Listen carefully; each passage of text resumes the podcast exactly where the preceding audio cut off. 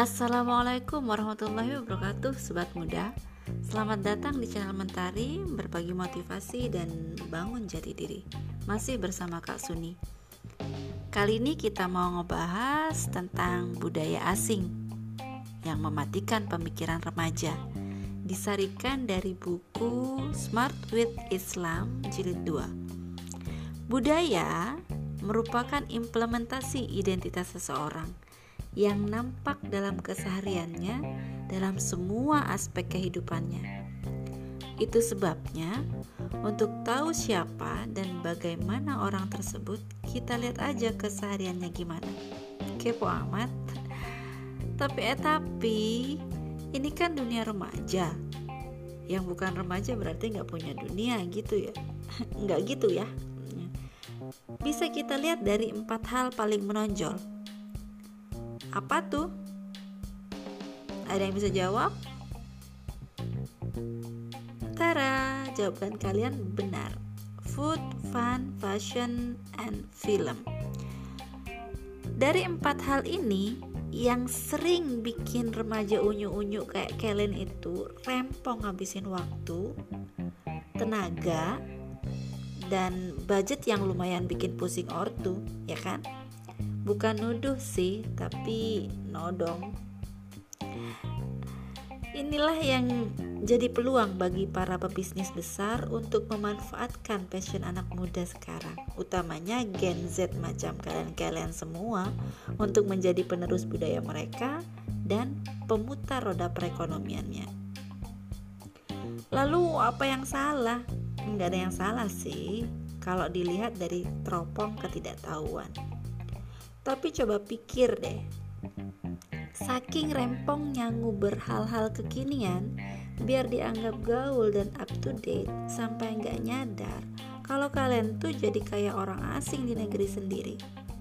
Pemikirannya jadi bebas sampai gak punya prinsip hidup gitu. Hari ini suka gayanya artis A, besok artis B. Kemarin rambutnya hitam, besoknya coklat. Abis dilurusin, dikeritingin. Bingung amat jadi manusia hidup gitu ya.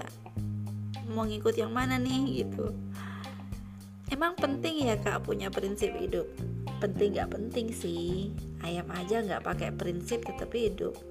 BTW kita kan bukan ayam, justru kitalah penakluk ayam-ayam itu. Maksud kakak gini nih ya, hidup itu mestinya punya prinsip alias idealisme tertentu yang akan menjadi patokan hidup kita. Sekali lagi, yang akan menjadi patokan hidup kita. Apapun jalan yang kita tempuh, bagaimanapun dinamika kehidupan ini berubah, dan berapapun jumlah belokan dan tikungannya, kita punya pandangan yang jelas mengenai hal itu. Jadi kita gak bakal nabrak sana, nabrak sini, sebab kita tahu mana jalan yang benar dan mana jalan yang salah. Jadi nih ya, supaya kita gak kemakan sama budaya yang gak jelas baik dan buruknya, kita mesti nyari budaya yang jelas kebenarannya, yang sesuai dengan fitrah kita sebagai manusia. Bukan fitrahnya ayam. Menenteramkan jiwa, jadi gak pakai galau gabut lagi, dan memuaskan akal, gak ragu lagi mau ngelakuin apa.